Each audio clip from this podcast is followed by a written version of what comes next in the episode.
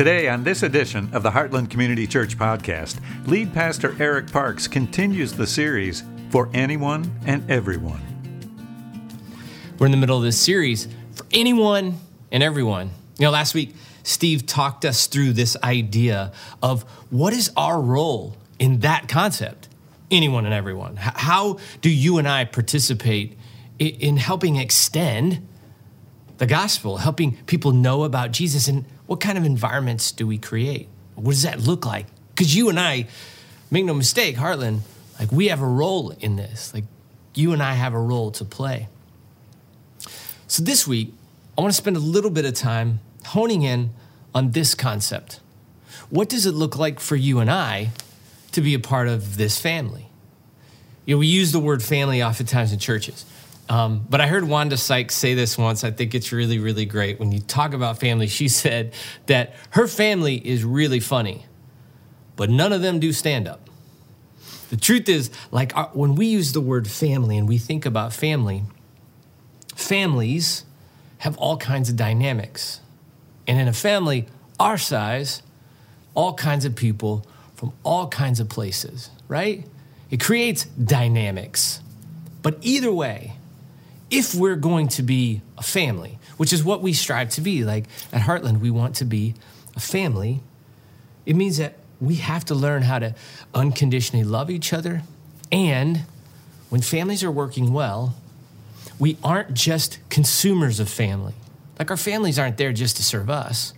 We really are there to contribute, to be a part of the family, like to engage in conversation, to help pick up after dinner. Like this is what families do.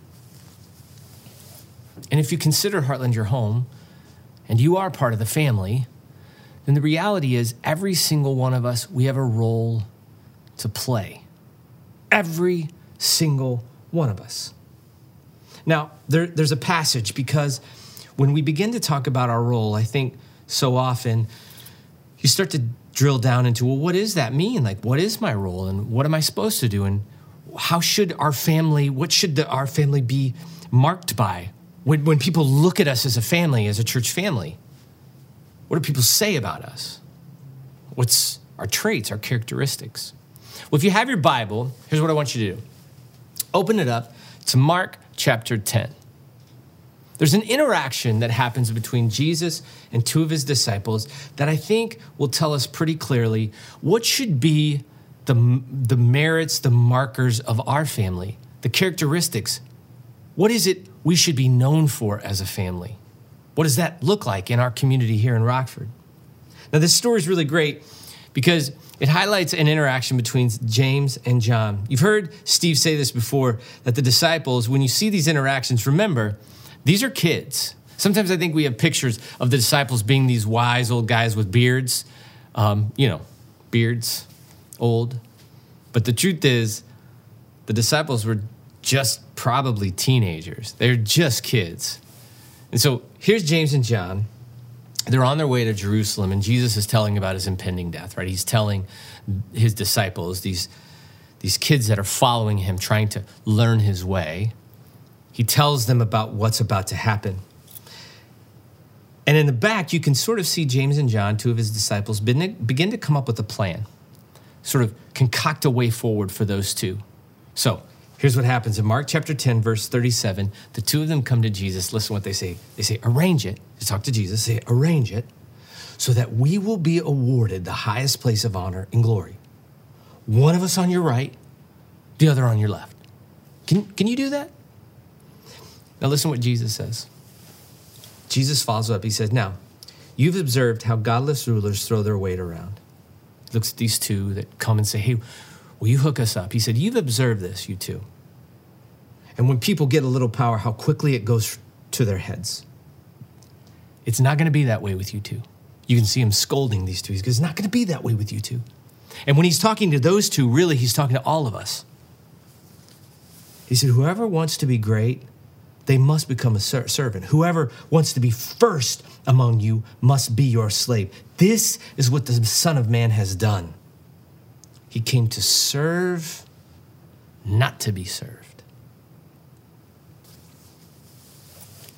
Jesus wanted to be really clear with this group that claimed to be part of his circle, his family, that when people look on at that group, those disciples, these people who have given their life to him, the characteristic should be that we serve, that, that we're servants, that followers of Jesus serve. You know, when I think about us as a church, what I've begun to realize is that we want to be people who serve and live beyond ourselves. Like, this is what we really want, every single one of us, because I see it so often, and you've had glimpses of it, like these moments when you really stepped out and just lived beyond yourself for a moment. Maybe it was an interaction with someone on the street. Maybe it was one of these weekends where we handed out food. But all of us have had these moments like where you truly like stepped beyond yourself and served someone else, and you felt like, like this rush, like that this is the way life was supposed to be. Like, this is how we're supposed to live. This is the way of Jesus.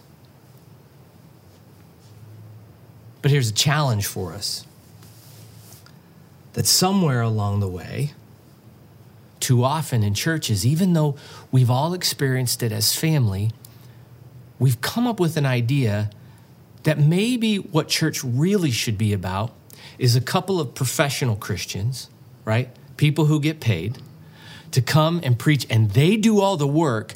And I guess our role is to come and we watch. We just watch some professional Christians do some stuff. We applaud it, or maybe send in a note that we didn't really like it. And then we go home. We think a couple thoughts that are Christian thoughts, but that our job truly is just to consume some things, to watch some other Christians, some professional clergy do their work, and that's it. But the truth is, like, that's not what families do. That's not what families are. That's not what Jesus had in mind. In this place, here's what we believe. We believe that the thrill of ministry is not reserved just for clergy, like guys like me, guys like Steve. That's not true. The thrill of ministry, that's for you, for you to step into, to step out and live beyond yourself. The thrill of ministry, that's for all of us, for our family. Like, you're called to this. And, you know, it's interesting because I think so often we have an idea about clergy and pastors. Um, I know a bunch of you know, I've told this story before, but some years ago I had a buddy call up and he was like, hey, would you be willing to come play softball? I know you used to play softball and we have a spot on our team. And so, you know, a couple years ago, I had been talking to Chrissy and telling her how I felt like I didn't know anybody who didn't go to church, because all of my friendship circles were sort of built around church, right? So I didn't know anybody who was far from God. And so um, I showed up for a week, played decent. They asked me back. And by uh, about week three, they're like, hey, Parks, why don't you just, why don't you just, you want to come out and just play with us? Now, nobody knew what I did. So I just showed up. And I can tell you that none of these guys um, probably had been to church in a long time, right? It was pretty evident that most of these guys were just kind of like doing life on their own, and church was, and God was as far from their mind as possible. And one afternoon we were sitting around in a circle, and these guys were doing what they did in that circle, which you can imagine. And one of the guys looked over at me and he said, hey, by the way, what is it that you do? And um, I was like, oh, I'm a I'm a pastor. And you could feel, I don't know if you've ever been in a room where someone said something that like so disrupted the room where you could like a, the needle across the record goes. It was like everybody was having their own conversation. Everybody went. They're like, oh, one of the guys goes, oh, so you're a priest? And I went, well, no, n- n- I'm not a priest. I'm, I'm a pastor uh, or, or a clergy. He's like, a clergy? What's clergy? Oh, wait. You get paid to go do pastor stuff. I went, well, no, yes. He's like, huh, I always wondered about that. I was like, yeah. And no joke, turned around and just started talking to his buddy. So I'm just standing there by myself. You know, it's like, I'm the I'm the pastor. You know, I think sometimes um, we we have this idea that there is an A team. There are these people that are like pastors. They're Christians. They know how to do this. But there's an A team, and then everybody else is a B team. And we don't know how to relate to like a pastor, and uh, because clergy, they do the work of the Lord. But me, I don't do the work. I play softball. I hang out on a softball field. I don't know how any of that works. And you know, the reality is these guys admittedly hadn't been to church for years, but even in our churches, sometimes we have this idea that there's like this A team that gets in on God's work. And then there's like a B team. And the B team are the people that show up on the weekends, and we sort of sit in the pews, and we or we stay at home and we watch online. And, and that's what we're called to do. We just watch some stuff, but that's not true. There's an, an A team or a B team. There isn't some like supernatural, super-powered thing in me that you don't have access to. Now, I'm grateful for what I get to do. I'm so grateful that I get to be a pastor and walk along so many of you, but here's here's our reality about this family. All of us get to be a part of this. All of us are on the A team.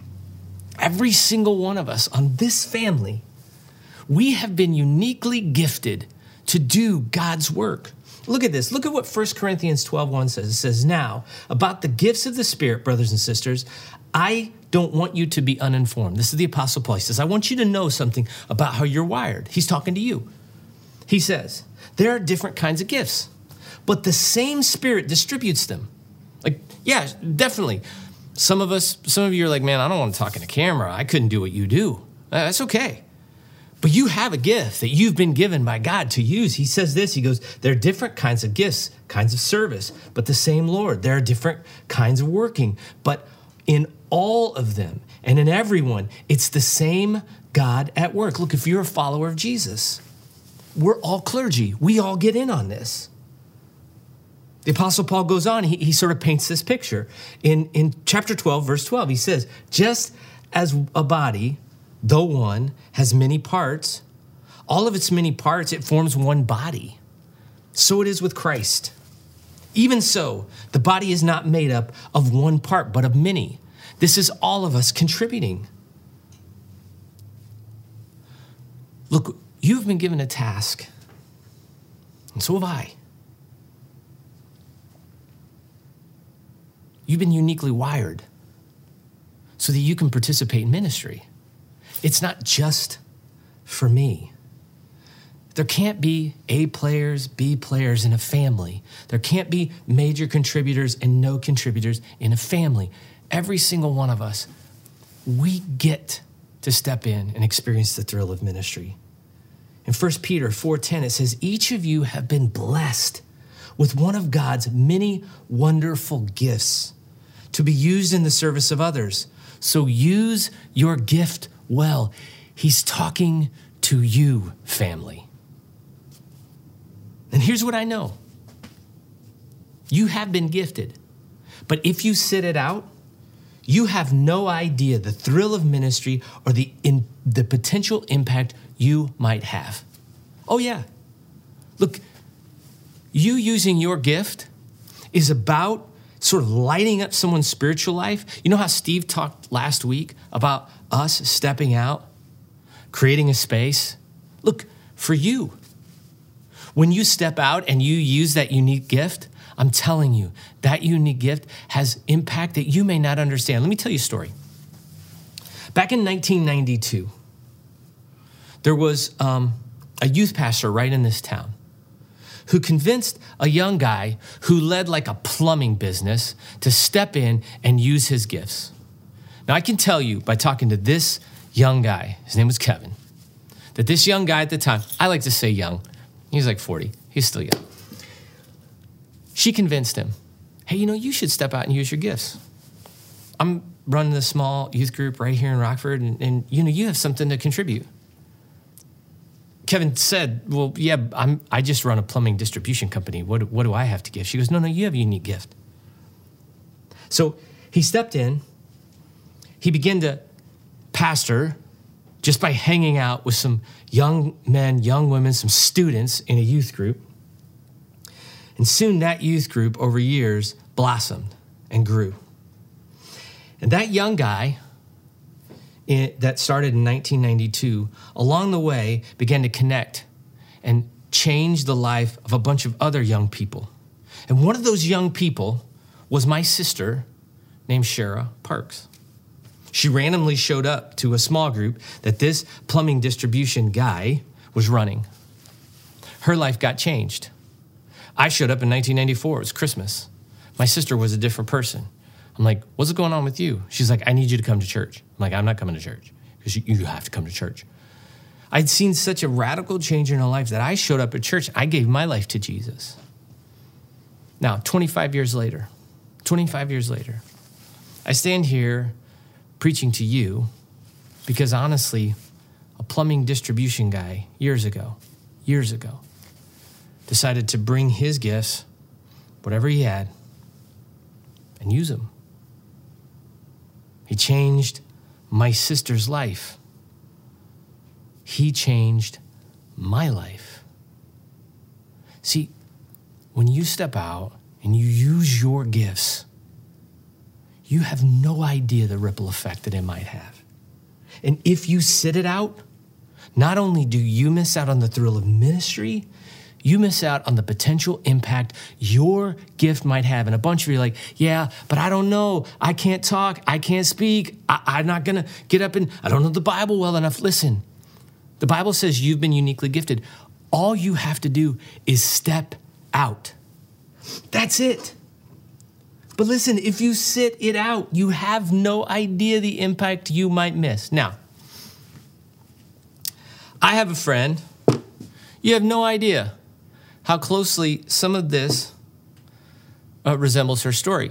And she actually is right behind the cameras, like right this second. And I was like, hey, Kimmy, would you like come here and share? So she's running the camera. Oh, come here, come here real quick. Just take your mask off. So you stand right here. Okay, so tell me your story because you run a bunch of cameras for us and you do some stuff for us. But you were like, this is all brand new, right? Yeah. Okay, yeah. so tell tell me what happened. So I've been going to Heartland for about three years, and for years I've been talking about how I need to step up and I need to use my gifts and my knowledge of how to do this um, in a way to help the church, and I put it off and I put it off, and after talks with my fiancé, I finally messaged Corbin and said, hey, I don't know if you can use the help, but this is what I can do, and I'm willing to help wherever you need me, and it's been a huge blessing, and I've met a lot of people and learned a lot of awesome things, um, and God has really used it to bless me um, throughout the couple months here helping out. So why did you put it off? What, why, why did you? What was it? A lot of things. Um, one, I, I didn't. I have some wounds from church before, and I didn't want to get into that mess again. And two, I felt like there's no way they need help. There's no way I can help. Um, And so I, I put it off, and I put it off, and I put it off. And um, stepping up and helping has been one of the best decisions um, for me in my relationship with not only God, but my relationship with people and getting to know people and community. And that's helped build my faith. And, um, yeah, it's been really great. So, okay, so you get to give, like, one encouragement to somebody who's like, yeah, but I don't know if they could use me, or I just fill in the blank, because that's always the deal. I'm just a blank. I'm just a photographer. I'm just a plumber. I'm just a... So what's like the one encouragement you go, here's what I would say to that person based on my experience? God made you that I'm just a for a reason. Mm. And if you don't use that, then, you know, what what are you doing? What are you benefiting? God gave us gifts, and even if we don't feel like they're Um, important in the moment, you never know until you step forward. Right. You just you don't know what what is needed, and um, maybe it's not the plumbing or the video work. Maybe it's the relationships you build while you're doing that. Yeah. Awesome. Thanks. Thank you. So listen, here's the deal, Cammie. Here's what you need to know. She's showed up here for the last few months. She's a lot of the reason why bunches of this video gets done. She probably doesn't know that the impact that she's having, because I get Instagram messages and Facebook messages f- from people whose lives at their home are fundamentally being transformed. And do you tell me that Cammie doesn't get to be a part of that? No, it's because like she stepped up and said, yeah, I'll play my part. That something like this moment is happening in your house. Cammie would say to you what I say to you. Just jump in. I don't know what it's going to look like. It could it be messy? Yeah, it could be. It could be. I mean, this is when we contribute, we step in.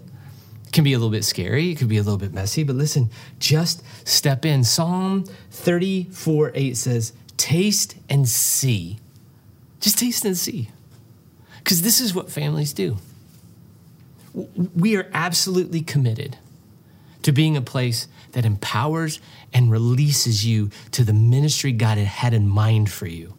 You are uniquely gifted. You are uniquely wired. God has a purpose and a plan for you to help see his kingdom expand in your neighborhood, in your school, in your workplace. He just needs you to be willing to step in. And that's it. Like willingness. Instead of having your hands in your pockets, pull them out and be like this. Like, okay, God, I'll do whatever it is that you want me to do. I'll take what I have and I'll let you have it. Heartland, listen. We we have to be a place, a family, that all of us bring our unique giftings to help see his kingdom advance. That's you. This isn't the person next to you. That's you. He's made you. On purpose, no doubt, and he has made you for something, something that will advance his kingdom.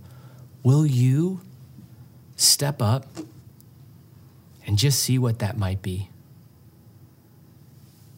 You're called for ministry. You were made for this. Will you join us in it?